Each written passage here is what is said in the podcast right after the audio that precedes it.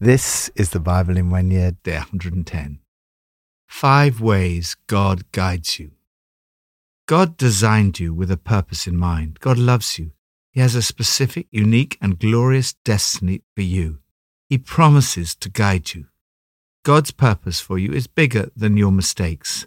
I've made many mistakes in my life, but God has not stopped guiding me. When we go on a car journey, we use a GPS when we take a wrong turn, it reroutes us. But it never gives up until we reach our destination. You can ignore it or switch it off, but if you follow it, it makes your journey more enjoyable and peaceful. Eventually, it will say, You have reached your destination. Of course, this is not a perfect analogy. God is not a machine, but a person who is with us on the journey. God wants to communicate with us and has promised to guide you. There are five main ways in which God guides us. The five CSs commanding scripture, the Bible, compelling spirit, the Holy Spirit, counsel of the saints, the church, common sense, reason, circumstantial signs, providence. In each of today's passages, we see first something general about the way in which God guides us, and then specific examples of each of these five CSs.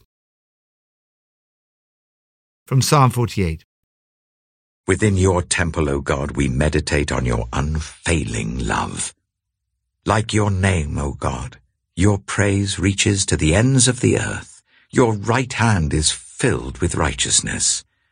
Mount Zion rejoices. The villages of Judah are glad because of your judgments. Walk about Zion, go around her, count her towers, consider well her ramparts, view her citadels that you may tell of them to the next generation. For this God is our God for ever and ever.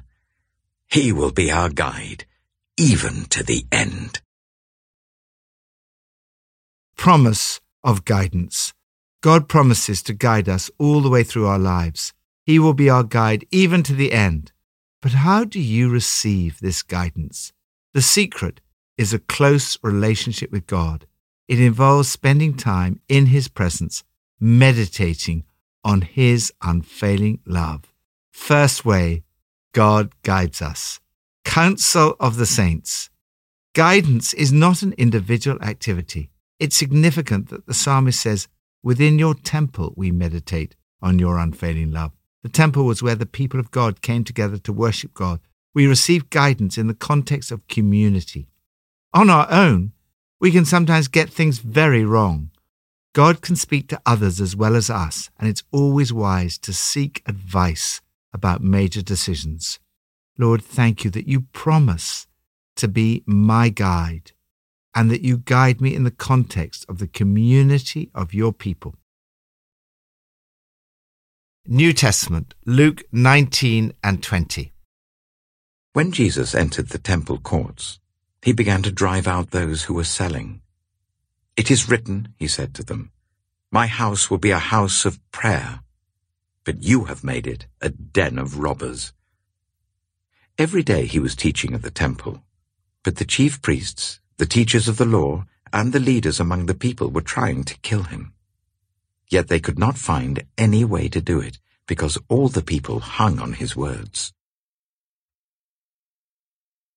Luke chapter 20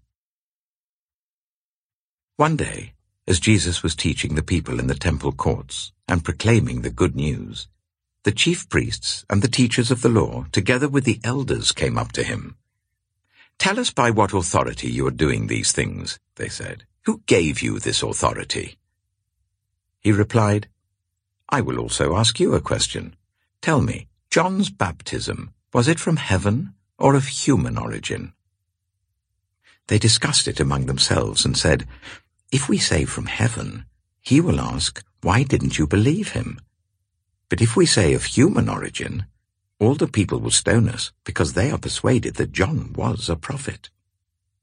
So they answered, We don't know where it was from. Jesus said, Neither will I tell you by what authority I am doing these things. He went on to tell the people this parable. A man planted a vineyard rented it to some farmers, and went away for a long time. At the harvest time he sent a servant to the tenants, so that they would give him some of the fruit of the vineyard. But the tenants beat him and sent him away empty-handed. He sent another servant, but that one also they beat and treated shamefully and sent away empty-handed. He sent still a third, and they wounded him and threw him out. Then the owner of the vineyard said, What shall I do? I will send my son, whom I love. Perhaps they will respect him. But when the tenants saw him, they talked the matter over. This is the heir, they said. Let's kill him, and the inheritance will be ours. So they threw him out of the vineyard and killed him. What then will the owner of the vineyard do to them? He will come and kill those tenants and give the vineyard to others. When the people heard this, they said, God forbid.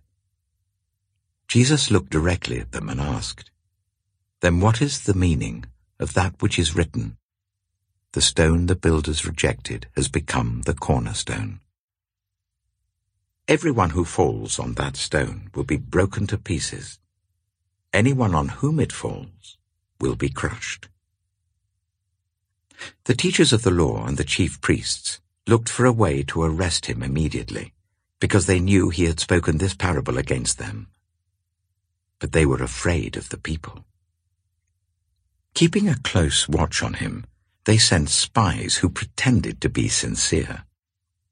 They hoped to catch Jesus in something he said, so that they might hand him over to the power and authority of the governor. So the spies questioned him. Teacher, we know that you speak and teach what is right, and that you do not show partiality, but teach the way of God in accordance with the truth. Is it right for us to pay taxes to Caesar or not? He saw through their duplicity and said to them, Show me a denarius. Whose image and inscription are on it? Caesar's, they replied. He said to them, Then give back to Caesar what is Caesar's, and to God what is God's. They were unable to trap him in what he had said there in public, and astonished by his answer, they became silent. Model of guidance. As in every other area of life, Jesus is our model of how to be guided by God. Living under God's guidance does not lead to a trouble free life. Jesus was constantly under attack from the religious police of his day. He did not shy away from controversy and confrontation. Indeed, in the parable of the tenants, Jesus shows that God's servants can expect trouble. The servants were beaten, sent away empty handed, treated shamefully, wounded, and thrown out. When the Son was sent, they killed him. Divine guidance led Jesus to the cross. However, it also led to the resurrection. Behind it all was God's purpose and his victory. What Jesus did had the appearance of failure, but Jesus accomplished more in his life, death, and resurrection than any other person in history. Of course, much is said in the New Testament about the way in which God guided Jesus. In this passage for today, we see second way God guides us, commanding scripture. Be extremely careful to avoid any situation in which ministry is being used for personal gain. Jesus sees people who are trying to make money off the back of spiritual activity. He confronts the activity with the word of God. He says, It is written in Scripture, My house is a house of prayer. You've turned it into a religious bazaar. Jesus' understanding of the will of God came from studying the Scriptures very carefully. This is the supreme way in which God guides us all. Third way God guides us compelling spirit. When Jesus is questioned about his authority, he challenges the religious police with a question about John's authority. Jesus is suggesting that John received his authority from heaven, that is, from God himself. The clear implication is that Jesus' own authority also came from heaven. It came from his close relationship with God. Even his opponents recognized the truth in Jesus' teaching. Jesus was not willing to curry favor or to show partiality. He was guided by what he knew to be the truth. He spoke the truth fearlessly. Jesus challenges the premise behind their question To what earthly power should we give our primary allegiance? The key issue, he explains, is whether we give God the primary allegiance we owe him, whether we count ourselves as citizens of his kingdom before any earthly one. We should give to Caesar what is Caesar's, and to God what is God's. They were astonished by Jesus' answer and became silent. Luke tells us that Jesus was led by the Spirit. Presumably, it was the Holy Spirit who gave Jesus his answer. As Jesus walked in this close relationship with God, studying the scriptures and teaching the truth, the Holy Spirit, the Spirit of truth, prompted him with words of extraordinary wisdom. Father, help me to follow the example of Jesus, to stay close to you and to hear your voice as I read the Bible and seek to be led by the Spirit. Old Testament from Deuteronomy 31 and 32. And Moses recited the words of this song from beginning to end in the hearing of the whole assembly of Israel. Deuteronomy chapter 32 Listen, you heavens, and I will speak. Hear, you earth, the words of my mouth.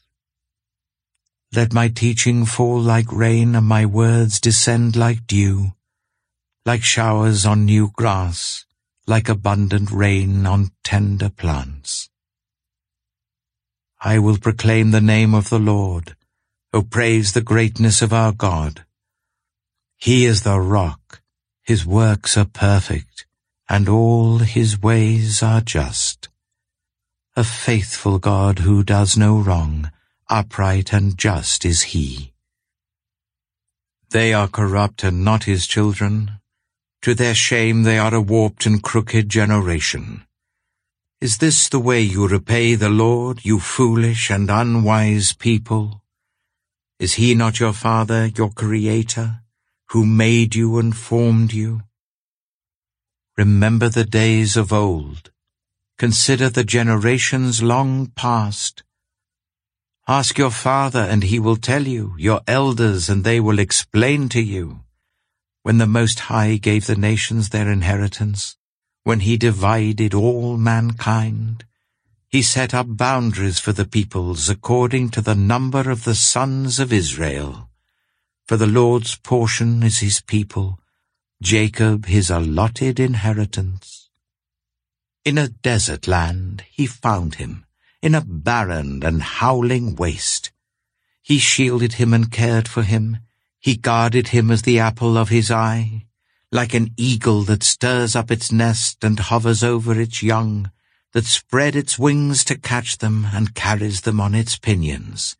The Lord alone led him, no foreign God was with him. He made him ride on the heights of the land, and fed him with the fruit of the fields. He nourished him with honey from the rock, and with oil from the flinty crag, with curds and milk from herds and flock, and with fattened lambs and goats, with choice rams of Bashan, and the finest grains of wheat. You drank the foaming blood of the grape. Jeshurun grew fat and kicked, Filled with food, they became heavy and sleek. They abandoned the God who made them and rejected the rock, their savior. They made him jealous with their foreign gods and angered him with their detestable idols. They sacrificed to false gods, which are not God, gods they had not known, gods that had recently appeared, gods your ancestors did not fear. You deserted the rock who fathered you. You forgot the God who gave you birth. The Lord saw this and rejected them because he was angered by his sons and daughters. I will hide my face from them, he said, and see what their end will be. For they are a perverse generation, children who are unfaithful. They made me jealous by what is no God, and angered me with their worthless idols. I will make them envious by those who are not a people. I will make them angry by a nation that has no understanding. For a fire will be kindled by my wrath, one that burns down to the realm of the dead below. It will devour the earth and its harvests, and set on fire the foundations of the mountains. I will heap calamities on them, and expend my arrows against them. I will send wasting famine against them, consuming pestilence and deadly plague. I will send against them the fangs of wild beasts, the venom of vipers that glide in the dust. In the street the sword will make them childless, in their homes terror will reign. The young men and young women will perish, the infants and those with grey hair. I said I would scatter them and erase their name from human memory. But I dreaded the taunt of the enemy lest the adversary misunderstand and say, Our hand has triumphed, the Lord has not done all this. They are a nation without sense. There is no discernment in them. If only they were wise and would understand this and discern what their end will be. How could one man chase a thousand or two put ten thousand to flight? Unless their rock had sold them, unless the Lord had given them up. For their rock is not like our rock, as even our enemies concede. Their vine comes from the vine of Sodom and from the fields of Gomorrah. Their grapes are filled with poison, and their clusters with bitterness. Their wine is the venom of serpents, the deadly poison of cobras. Have I not kept this in reserve, and sealed it in my vaults? It is mine to avenge. I will repay. In due time their foot will slip. Their day of disaster is near, and their doom rushes upon them. The Lord will vindicate his people and relent concerning his servants when he sees their strength is gone and no one is left slave or free. He will say, Now where are their gods, the rock they took refuge in, the gods who ate the fat of their sacrifices and drank the wine of their drink offerings? Let them rise up to help you. Let them give you shelter. See now that I myself am he. There is no God beside me. I put to death and I bring to life. I have wounded and I will heal, and no one can deliver out of my hand. I lift my hand to heaven and solemnly swear, as surely as I live forever, when I sharpen my flashing sword, and my hand grasps it in judgment, I will take vengeance on my adversaries and repay those who hate me. I will make my arrows drunk with blood, while my sword devours flesh. The blood of the slain and the captives, the heads of the enemy leaders. Rejoice, you nations, with his people, for he will avenge the blood of his servants he will take vengeance on his enemies and make atonement for his land and people. Moses came with Joshua son of Nun, and spoke all the words of this song in the hearing of the people. When Moses had finished reciting all these words to all Israel, he said to them, Take to heart all the words I have solemnly declared to you this day so that you may command your children to obey carefully all the words of this law. They are not just idle words for you. They are your life. By them you will live long in the land you are crossing the Jordan to possess. On that same day, the Lord told Moses, Go up into the Abarim range, to Mount Nebo in Moab, opposite Jericho, and view Canaan, the land I am giving the Israelites as their own possession. There, on the mountain that you have climbed, you will die and be gathered to your people, just as your brother Aaron died on Mount Hor, and was gathered to his people. This is because both of you broke faith with me in the presence of the Israelites at the waters of Meribah Kadesh, in the desert of Zin, and because you did not uphold my holiness among the Israelites. Therefore, you will see the land only from a distance. You will not enter the land I am giving to the people of Israel. Example of guidance.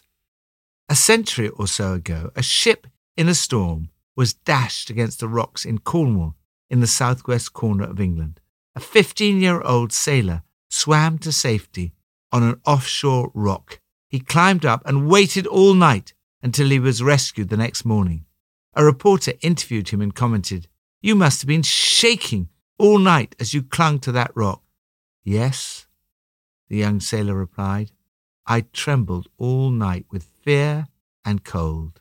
Then he added, But the rock never trembled once. As Moses comes to the end of his life, he reflects on the way that God has guided his people throughout his life and has been their rock. He's your rock. He is solid, stable, dependable, always the same, and totally reliable. He does not have his ups and downs as we do. You can trust in his unwavering faithfulness. He will always be there for you. God is not only the rock, he's also your father. Moses described how God guided and led his people Israel with a father's love. In a desert land, he found him in a barren and howling waste.